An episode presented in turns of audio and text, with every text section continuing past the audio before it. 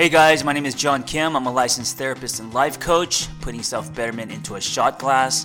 Because let's face it, who's got that much time these days? I come unpolished, unrehearsed, on purpose. If you're looking for more of a wine glass, you've come to the wrong place.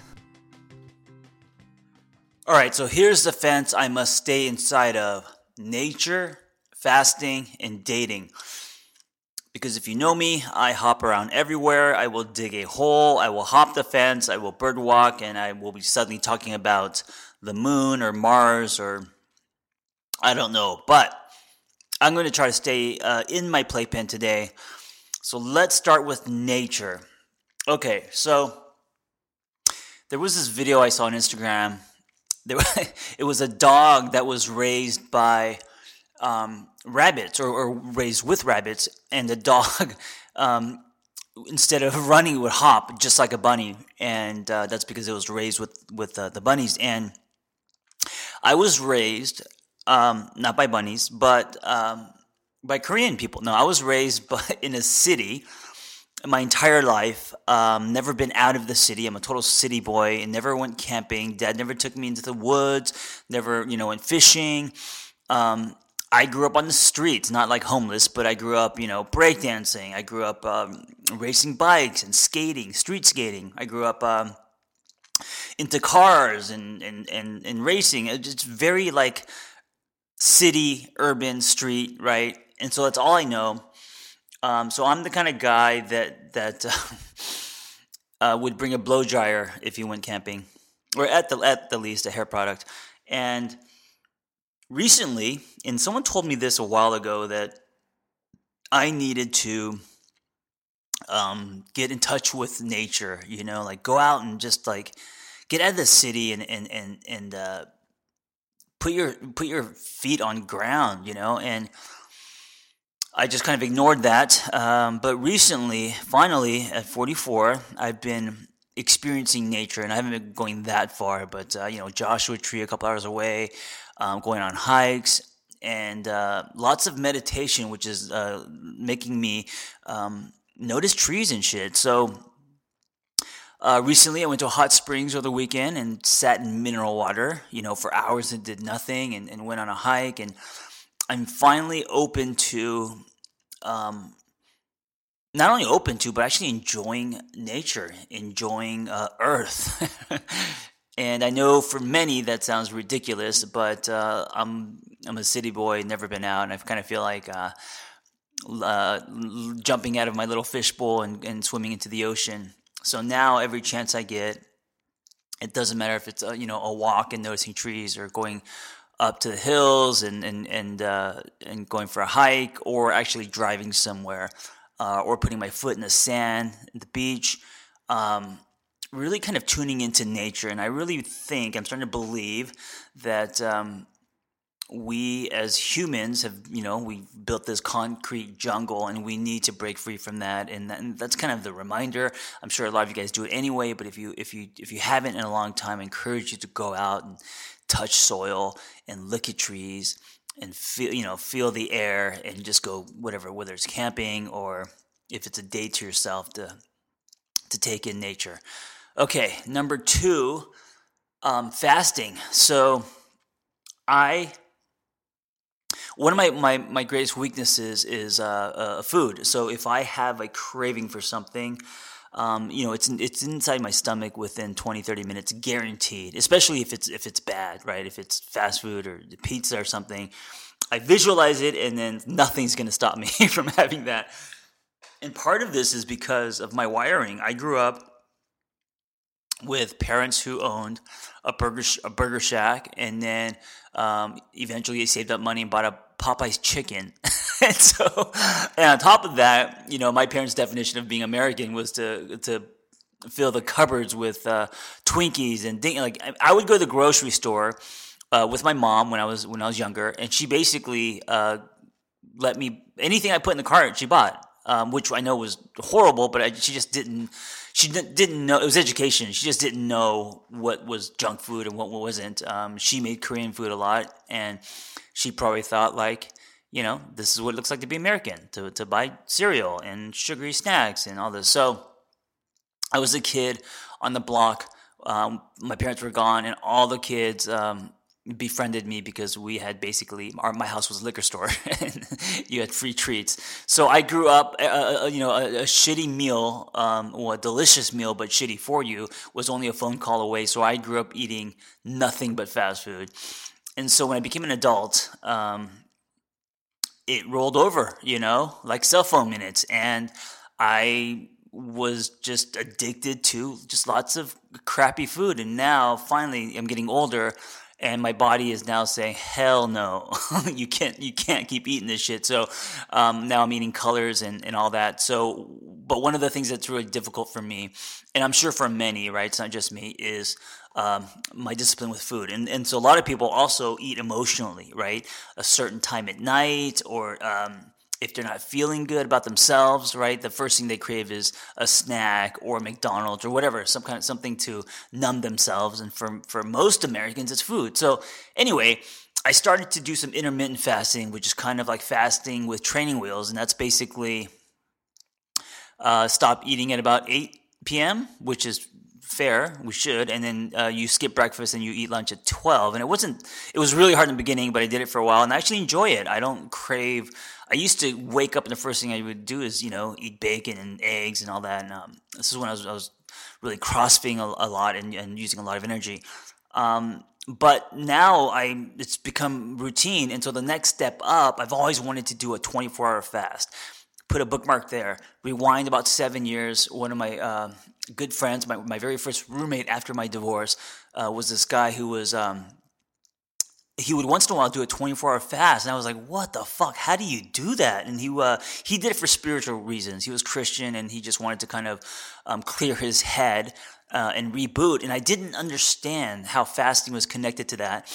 Um, and now i get it because just last night um, well it ended last night but uh, i did a 24 hour fast and so here are my revelations from that. One it's all in your mind um, and it's not just with fasting it's anything it's any, anything uh, physical. Your body can go so much further than you think you, you can um, than you think it can and i i know this also from from my journey with crossfit and how hard i've pushed myself um, yeah and i learned that through fasting is uh, it's it's your mind. It's it's everything between your ears that stops us. You know, um, your body. I mean, there's people that fast for three days, right? And it's not like I didn't have any water. I had water. I had coffee. I had uh, coconut water.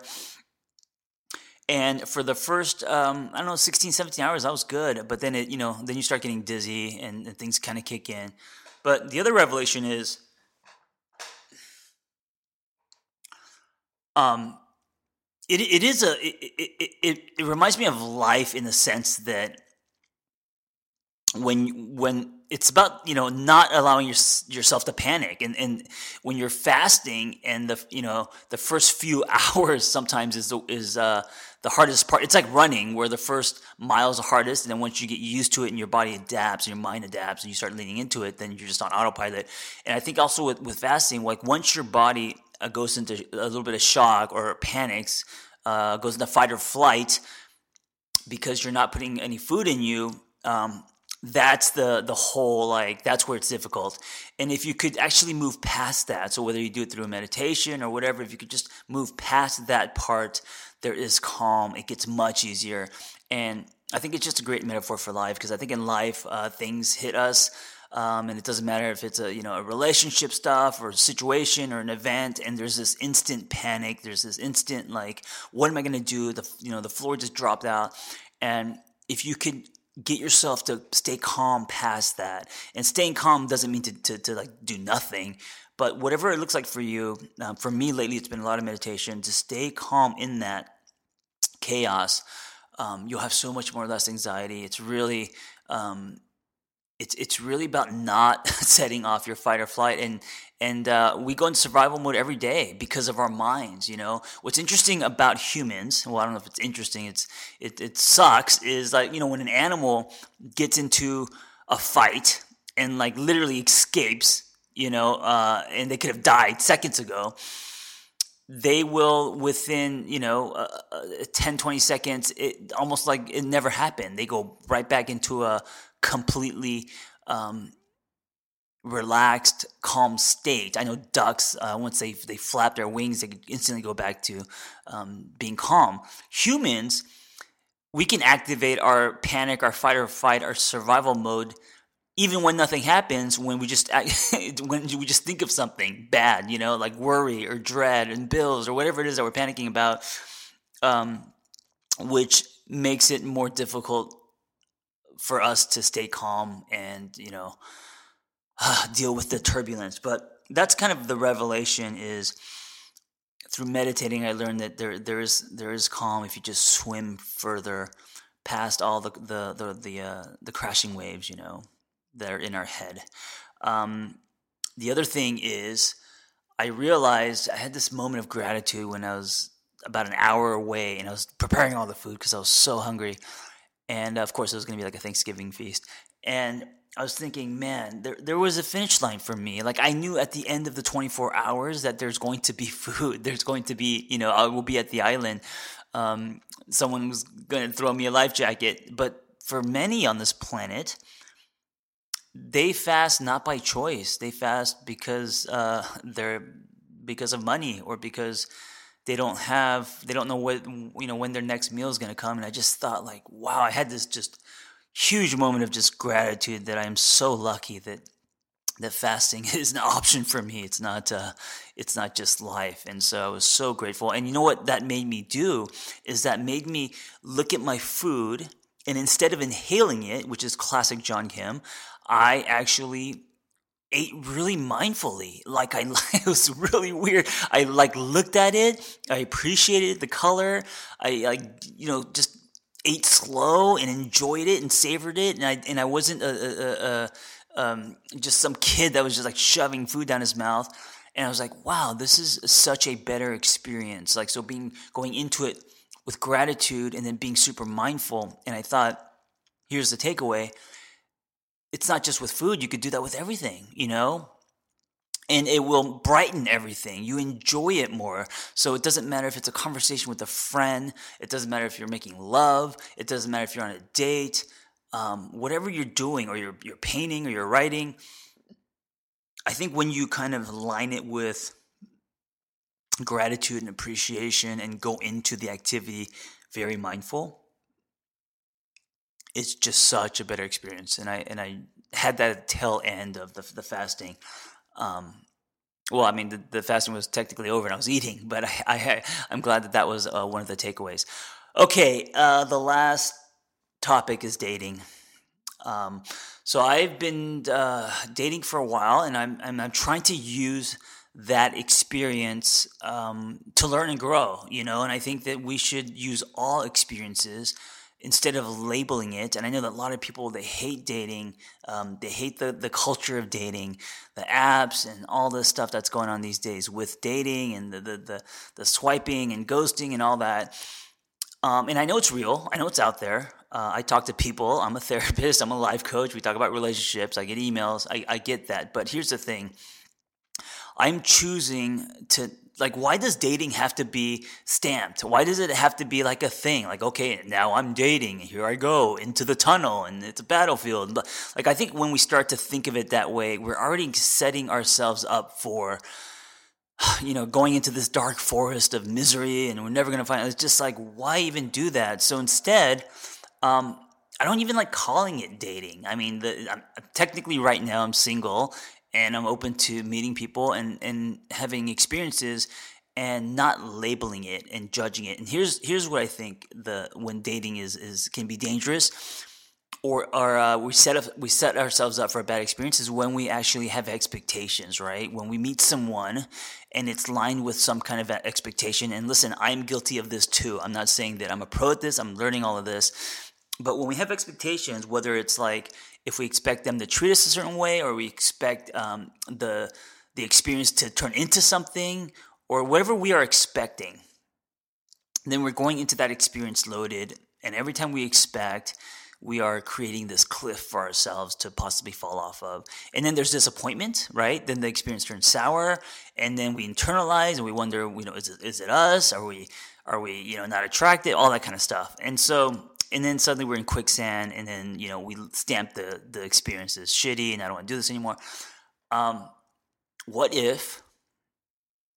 And this is for anyone who's who's uh, single and dating, but also with any experience. What if you went into it? Any experience that brings you resistance that you don't enjoy. What if you went into it this time with less expectation? I don't know if it's possible to to eliminate all expectation, of course, right? Um, I think it, it depends on situation. It comes and goes, but just minimize throw away your checklist throw throw away expectations and allow room for magic you know allow room for honest moments and the single serving experience meaning that if you go on one date why can't that just be an amazing conversation and why can't that not be attached to if that person's going to be the one or you know I, I understand that you, you hang out with someone long enough, and of course, you, you, there's feelings involved, and then there, then there should be a conversation and, and some expectations, of course. But in the beginning, when you're just out meeting people, try to toss away your expectations. It'll, it'll just make the experience so much better, and uh, you, you'll stop falling off your uh, your mental cliffs. so that's my little dating tip. Um, thank you guys for listening, and. Uh, well. Thanks for tuning in. I hope the dialogue was helpful. Listen, guys, if you want to be a life coach, just go to my website, theangrytherapist.com, and click on Life Coaching Training, and you'll find our Catalyst Intensive. There's only two things you need to be a life coach a story, which everyone has, and a passion to help others.